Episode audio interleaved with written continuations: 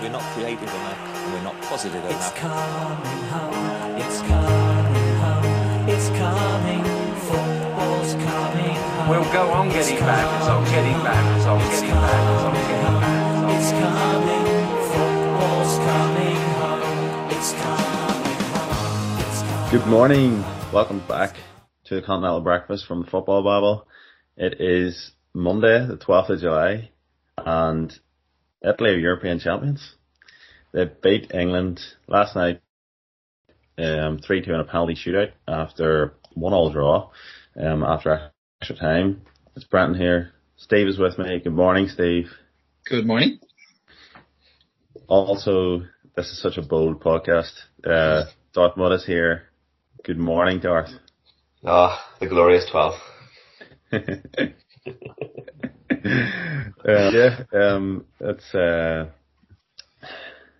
it's it's probably Steve what we what we all kind of expected, and um, I don't know if we maybe hoped for it. Uh, if it's fair to say that um, for the the whole of the tournament, England looked um, probably looked like the best team it for going through the the knockout stages. Um, but as you had said to the lads uh, off air there, they did what they've been doing the whole tournament and didn't really commit and go for it when they were in the ascendancy. They sat back. They they bored everyone to tears for um, the rest of the game, and Italy probably deserved it in the end.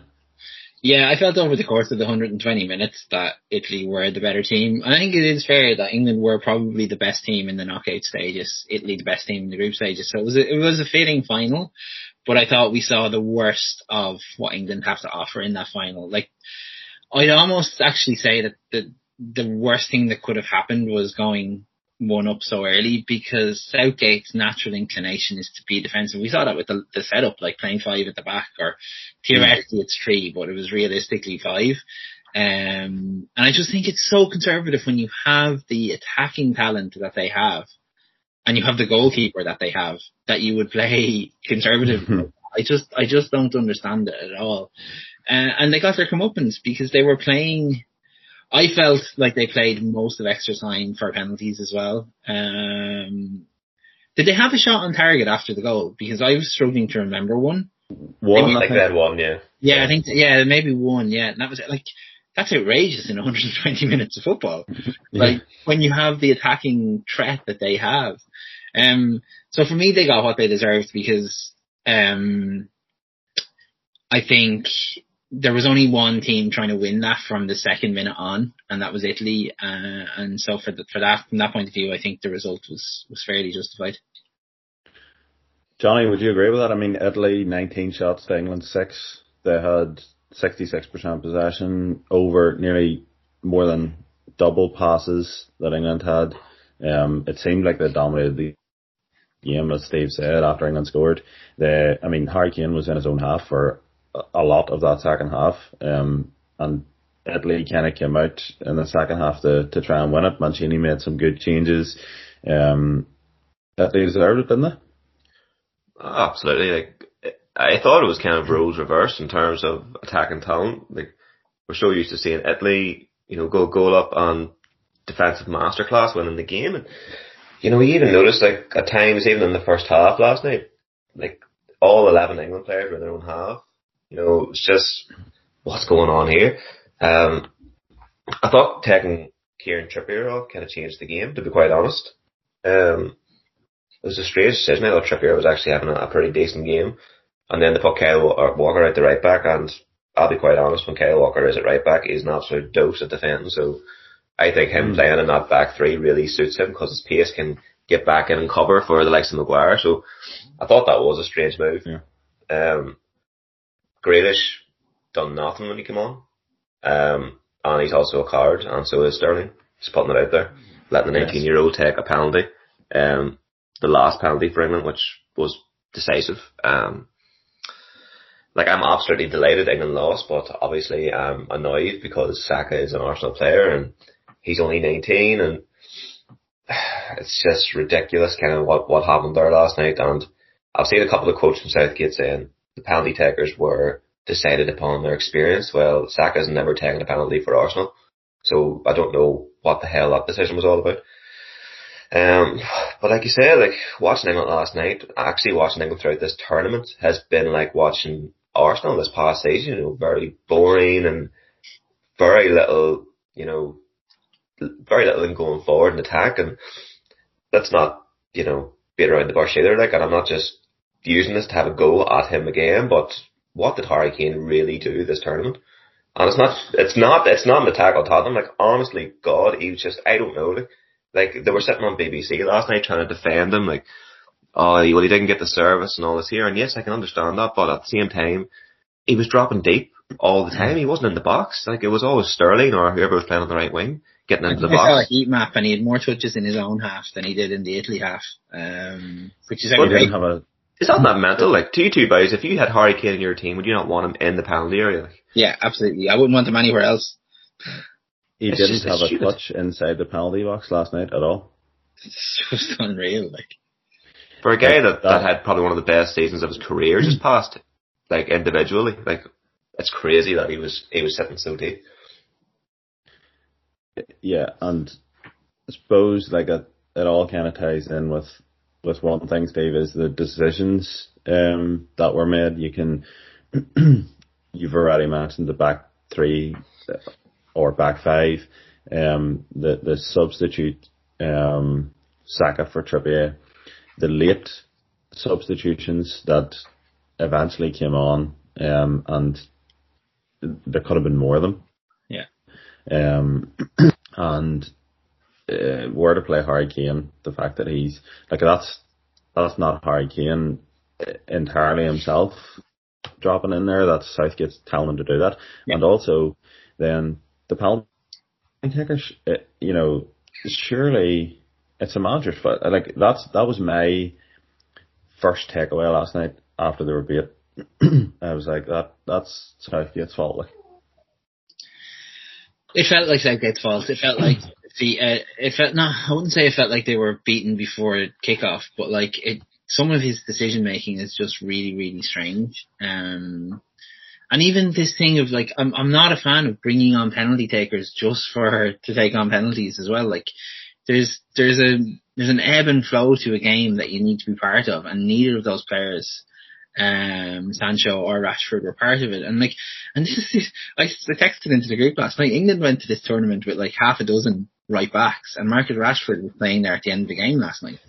Like Yeah. there's something, there's something seriously wrong with your setup if that's what happens, like as well. Found his true calling, to be honest. Yeah, and like deciding penalty takers in a in a tournament held specifically for Instagram your or your Twitter feed before the final is not a way to take penalty takers.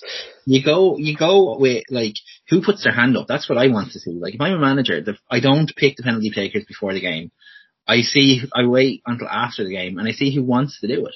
Because that's a huge part of it is confidence, not being assigned a role penalty. And no matter what happens, you do not let a 19 year old who has never taken a senior penalty take the final spot kick. Like you just don't do that. Like there were so many more senior players in that team who could have taken that, um, that kick. And just for them all to let him do it, like that's a dereliction of duty as well from the players as much as it is from, from Southgate. And like, and we all know what was going to happen when the three players who missed, missed. We all knew what was going to happen and sadly it has happened since. Um, but I don't know, like I, I don't blame, like I wouldn't like take, uh, the fifth penalty in a Euro 20, in a Euro final, like, do you know, but Yeah. at the same time, I would like to think that if I didn't want to take it, my manager would know that and get the sense and put someone else on that spot kick. I think he probably did want to take it.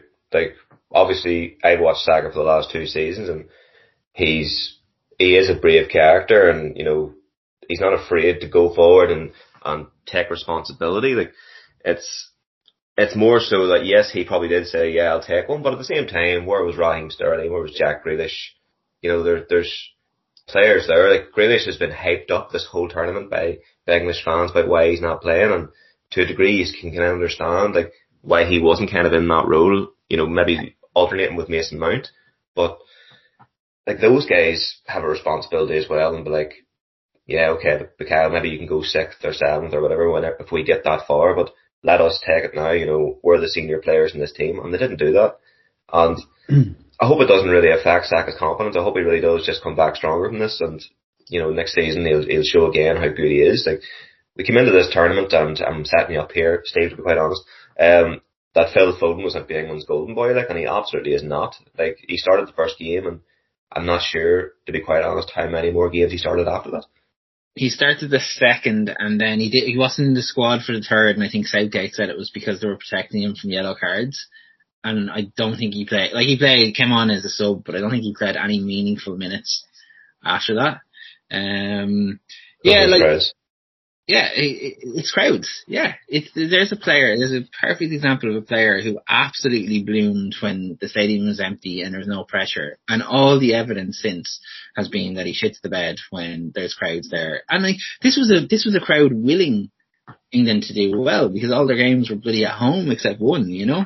Um, so if you can't do it when everyone is on your side, imagine what it's going to be like going into a hostile atmosphere you know, with like 50-50 German fans or 50-50 French fans in a World Cup. Like, you just can't see it. And you're right about Grealish. Like, I thought Grealish had flashes in the tournament, but I don't think there was any, like he, what he's really, really good at is getting fouled. But like, that's not, that's not a, uh, something you can build a, you know, system around. Um, Hmm. And, you know, I thought, I thought it was a yellow card last night. I didn't, there was a lot of pundits saying they thought it was a red. I thought, his ball, he won the ball, but then obviously his foot rolled over the ball and caught Grealish in the upper leg. But like, I think a yellow was the right decision. The referee had the best view in the house of it as well. That's the other thing. Um, and he he saw it as a yellow card as well. Um, I don't know. Like, it's there's a lot. I think England fans, um, those who weren't off their face on coke and sticking rockets up their arse yesterday, will probably wake up with a lot of regrets this morning. I Um, love that that's actually a real thing. I know, like none of that is made up. Mhm. they, they actually stuck rockets up their ass. Like, Yeah. um, I think they'll, and and I see, I saw, like, I think any sort of clear-headed analysis has to come back to Gareth Southgate got that wrong, not just last night, but actually in the way he set the team up the whole tournament, because ultimately you can't play, keep playing defensively and expect to get through. It's the Jose Mourinho, like it's anti-football. It's horrible to watch. Like last night was an awful game of football. Um, except for the tension. Like it's only what was at stake. If that was a round of 16 game, probably most people would have switched off. Mm. You know, it was just because it was a final. So I think, like, there's, I, I, I know I sound like a broken record, but like, you either coach to win or you coach not to lose. And Southgate absolutely coached not to lose, and it came back to haunt him last night. yeah, um, and I suppose that the only thing I would say about that match not being great was I thought Italy definitely played well in the second half. They, they didn't impress me in the first half, and I was worried. Um, I thought England were just going to see it out because they weren't at all getting beyond that. England, it was a back five. Um, they weren't getting at all beyond it in the first half. Um, it, it really stopped uh, in midfield, and in the final third, they they couldn't actually create many chances. Um, but then they came out with like a sort of renewed energy in the second half, and um, I think it was Belotti and Berardi came on, um, and they started to to make inroads, and it, I mean, Chiesa before he went off uh, was fantastic, wasn't he? I, I was actually surprised that Donnarumma got um got the player of the tournament. I thought there was a few other Italians that that maybe I suppose he, he made some good penalty saves. Um, but Johnny, a word on a word on Italy, like they were the best team in the tournament throughout, and Yeah. they had some outstanding individuals, didn't they? Yeah, yeah, they definitely did. Like, I think I think you're quite right there. Chiesa had a very good game, and I think Mancini made a change where he put Insigne into the centre and put him out more towards the left, and Verratti and Jorginho then started to dictate the, the tempo of the game. Like I thought them two were excellent in the second half. Um, I actually was calling for Insigne to get taken off. 'cause I thought he was terrible at the left wing. I was like, oh my god, get him off the pitch.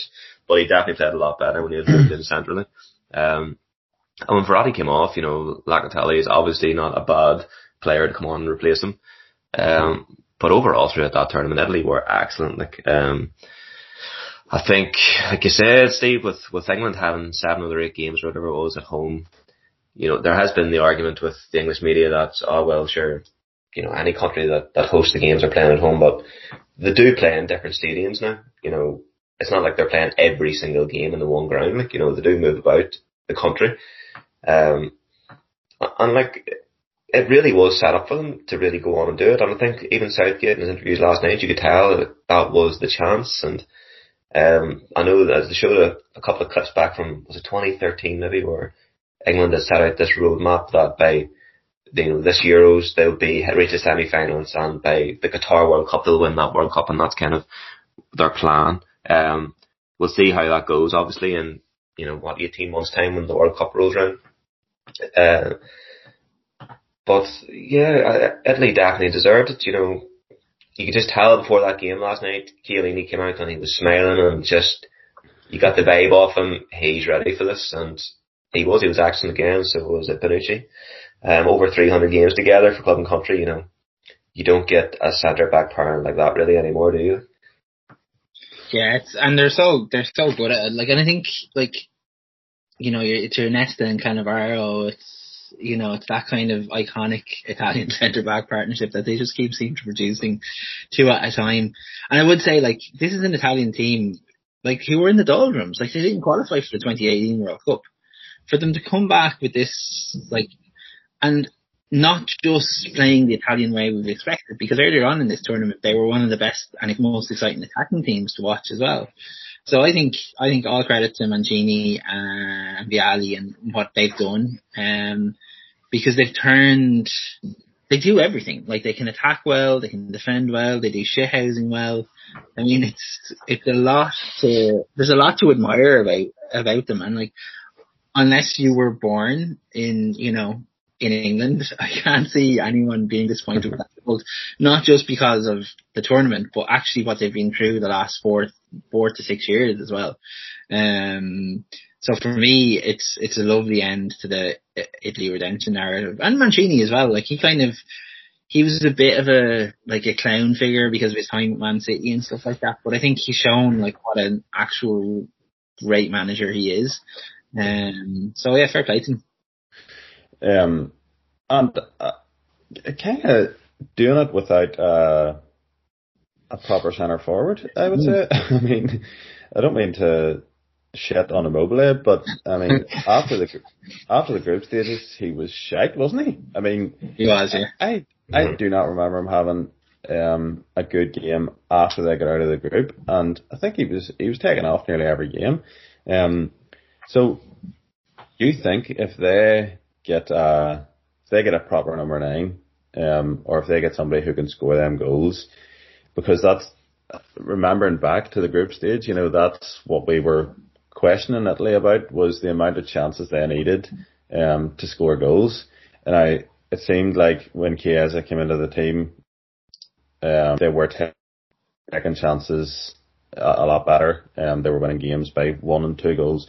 Um, but surely Italy are now favourites for, for this World Cup because it's so close. Steve. Yeah, I think they have to be. I think that that is, this Italian team is crying out for like a Luca Toni or a Christian Vieri. Like that's what it's Yeah. missing. The only thing that's missing. And if they found, if they find that, they're going to be unstoppable. I don't know what the kind of Italian under 21 side is like, but if they can find that big man that they can trust, because it's a very small team as well. And I would have expected that, um, if I would have expected them to be bullied more, but actually they don't. They don't get bullied, really, do they? Like they're they're really physical as well, and you, you you do like to see that. I thought I, I going back to what you said a little bit earlier as well. I thought Chiesa can feel a little hard done by not getting player of the tournament, but like you Yeah. have, I suppose you have to go with the keeper who keeps making saves in a penalty shootout. Uh, even though that's literally his job to do. Um, but I, I know I thought, I think they're, um, when Chiesa's on form, Uh, especially with since Spinazzola got injured, I think you know he's he has been the man that they've looked to. Um, Who was that? Is that that, that flop you two were talking about there? well, look, all I can say is the last time I saw him play club football, he completed six goals in a European. Um, yeah, yeah, Ramos just moved on a free transfer to PSG too, which is, is nuts. Yeah, it's Yeah. absolutely wild. Um, But uh, no, I think you're right, Brent. I think um, I I don't know how you can look past Italy for the for the next World Cup. I really don't. yeah, It's it's Yeah. going to be an interesting World Cup though because like there's going to be kind of nearly halfway through the European League season and like they're going to be like they're going to be coming from playing in really like cold conditions to Qatar, which I know is not as warm around December time. That's why they're playing it, but it's still going to be bloody warm. Yeah. So I think the, the likes of England and you know the other European teams might struggle a wee bit in terms of adapting to that heat. You know, I don't know how long really have to prepare for this World Cup. Whether they're just told you have a week or two weeks, then the tournament starts. I'm not entirely sure what what the whole process is. yeah, it, it'll be different. It'll be very different, and it'll be, as you say, there's there's some uh, countries that that do usually take a winter break, um, and and the Premier League is not one of them. Um, I know that they maybe took one last year, did they, to to try and um I think they did, yeah. Yeah, but I mean, yeah, you're right. The players aren't used to it, and I, I think the um the South Americans will definitely uh, be in with the shout as well. Um, after um a good Copa America there as well. Um, but I, I want to ask you, Johnny, um, before we go, about England. To to finish it again.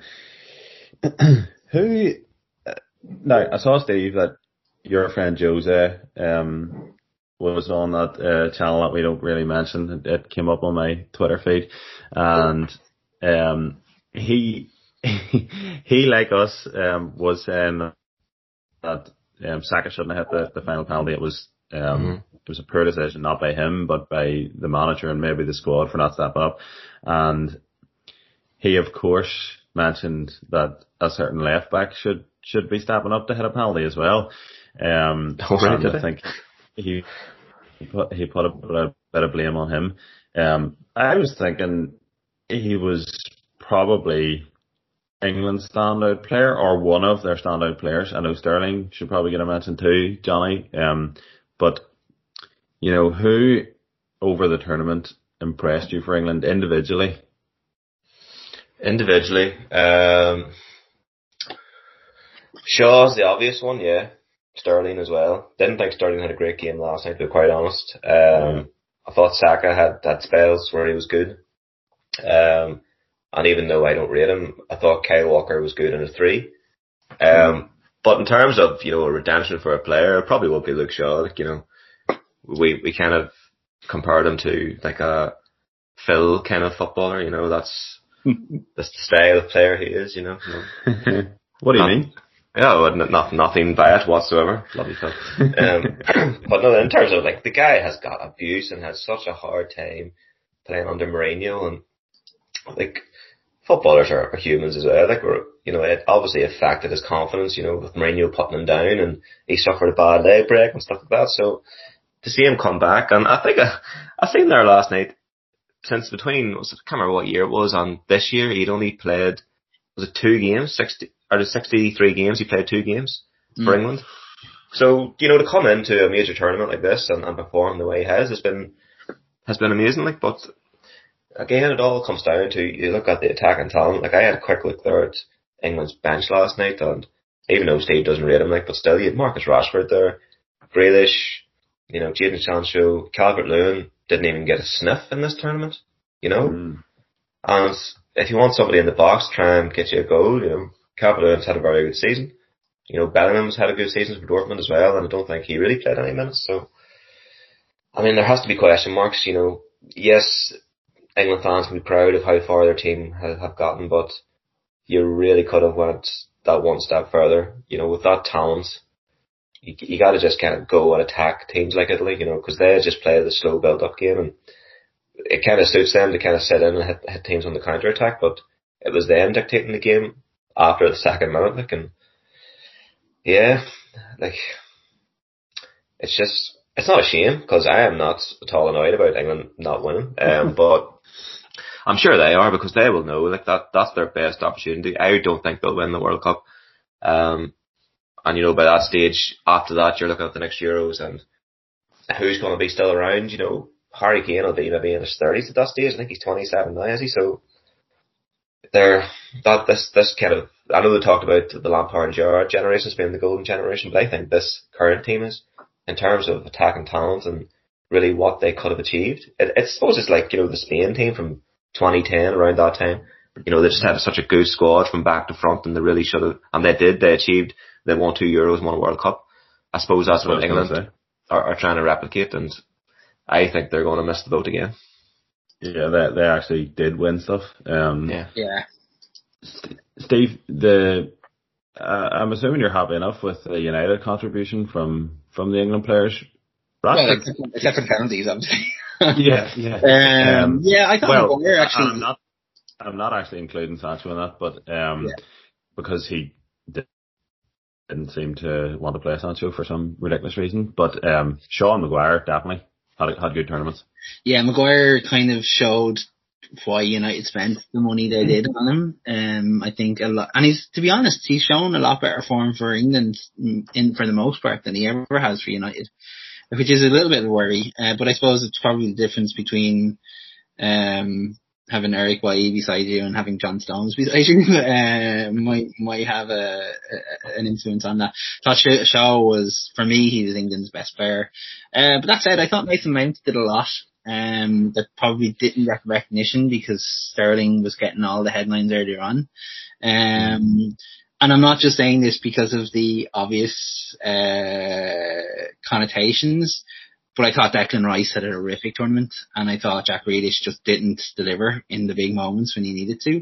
Uh, but I think Rice was particularly poor, and if Jordan Henderson was fit, I'd have had Henderson in there every single time over Rice.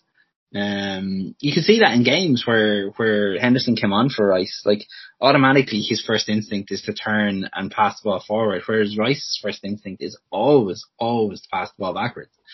Um, and they did a really good piece on RTE. Uh, I think it was before the semi final, where Didi Hamann was saying like if you're a defender and you know that that's what he's going to do, well then you just give him the space, and then you can you, you can cover two players the way you don't have to kind of press Rice because you know that even it doesn't matter whether you press him or play off him, he's going to pass the ball backwards anyway, and it just gives teams that extra bit of an edge in midfield. And when you consider that England are playing like what one, two, three, four, five, six, six outfield defensive players, like it's not asking it's asking a huge amount of the attacking players, isn't it? Like to when you're Yeah. ba- unbalanced like that, and so when you've one of your defensive players, you really need one of them who can do both, who can put his, put his foot on the ball and, and, and kind of turn around. And I actually thought Saka played in when he played. I was surprised he didn't start. I would I would have started him um, Yeah. last night because I think he's brilliant going forward. Um, so like there's lots of positives there for England, but I think I think JD's right. Like I think this is this was England's best chance. Like I mean, the only time they've reached two major finals in their entire history, they've both been on home soil. What makes them think they're going to go to Qatar and do any differently? Like they've, Yeah. like, it's a huge advantage playing at home in a major tournament, not just travel, but fans, the whole lot. Like, so I think that was in terms of Gareth Southgate's England. I think that was their chance. I see loads of people this morning saying, "Oh, you know, England will England will definitely win a major major trophy in in you know in our lifetimes or whatever." But like, people probably said the same about the Czech Republic and Croatia, like because they keep getting so close. But you have to get over that finish line eventually, you know. Um, I hope they're not counting the Nations League in that because Well, that was absolute bullshit. yeah, that that through. would be nonsense. Like, but like the, the sad reality is that Greece, the footballing powerhouse of Greece, have won more, you know, European titles than England have, and that's a damning indictment on everything to do with English football. So, Perfect note, I think, to end the podcast. Um, we will, uh, I think that was probably our general theme throughout the last month, but, um, yeah, eventually, congratulations, Deadly. I think nobody, apart from maybe English fans, can argue that they deserved it. Um, and, and I mentioned also for, you know, basically playing away from home and winning that final. Um, I don't think anybody's really talked about that. Um, but yeah, that'll do us. Um, we're going to hear a bit from Paddy and Phil now, uh, just to sum up what they thought um, of the match in the tournament.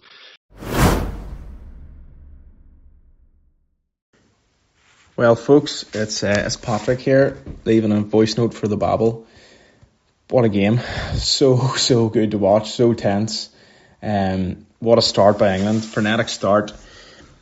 You know, such a good goal. Trippier justifying his selection. What a ball in.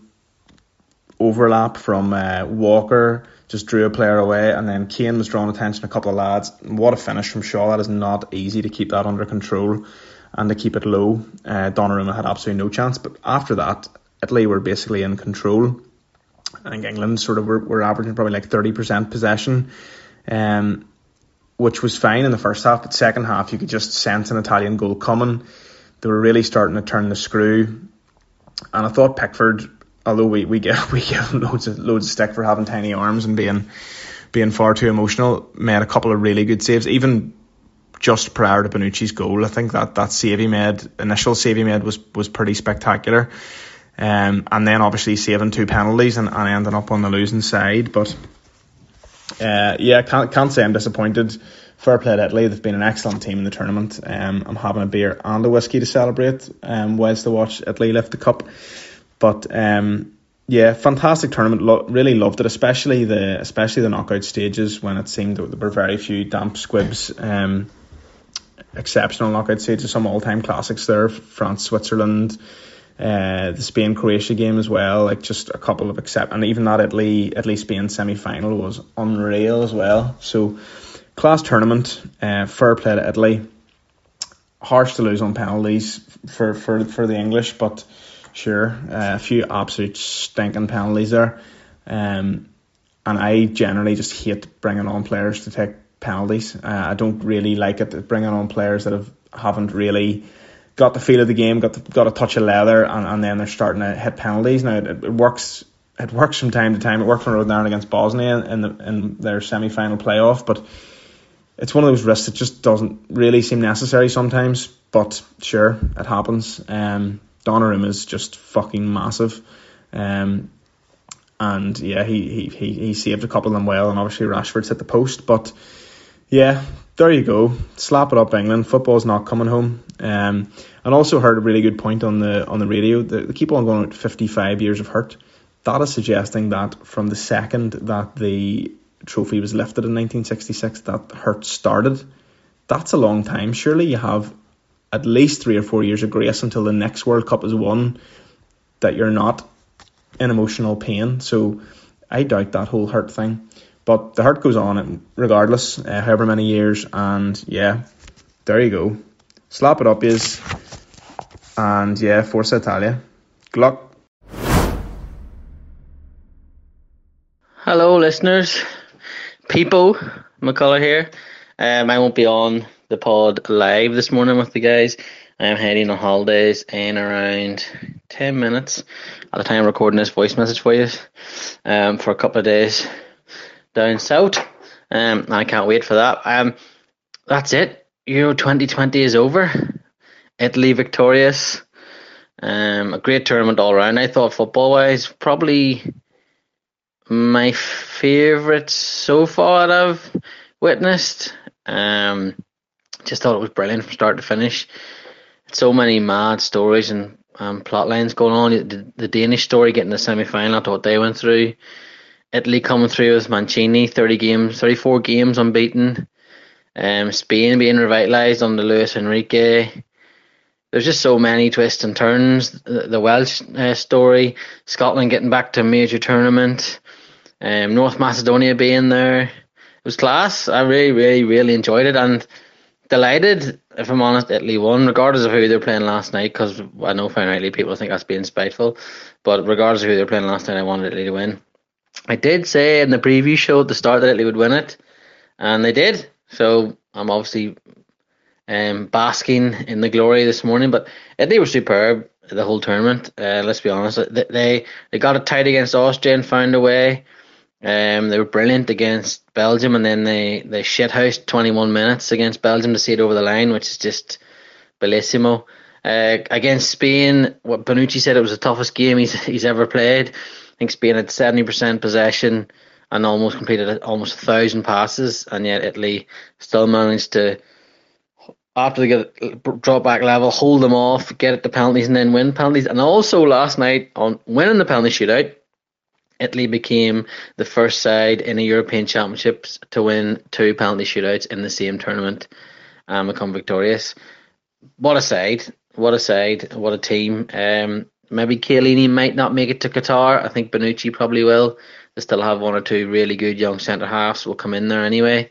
Um, but the, the the rest of that squad is still quite young, still able to go and do it in Qatar, so that'll be excellent.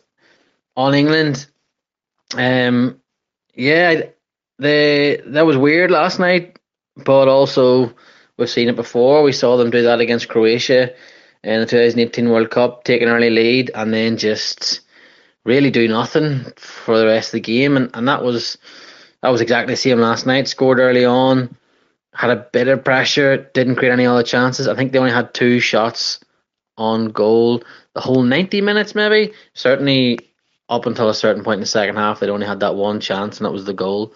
Uh, Luke Shaw, brilliant goal. Um, what a tournament he's had.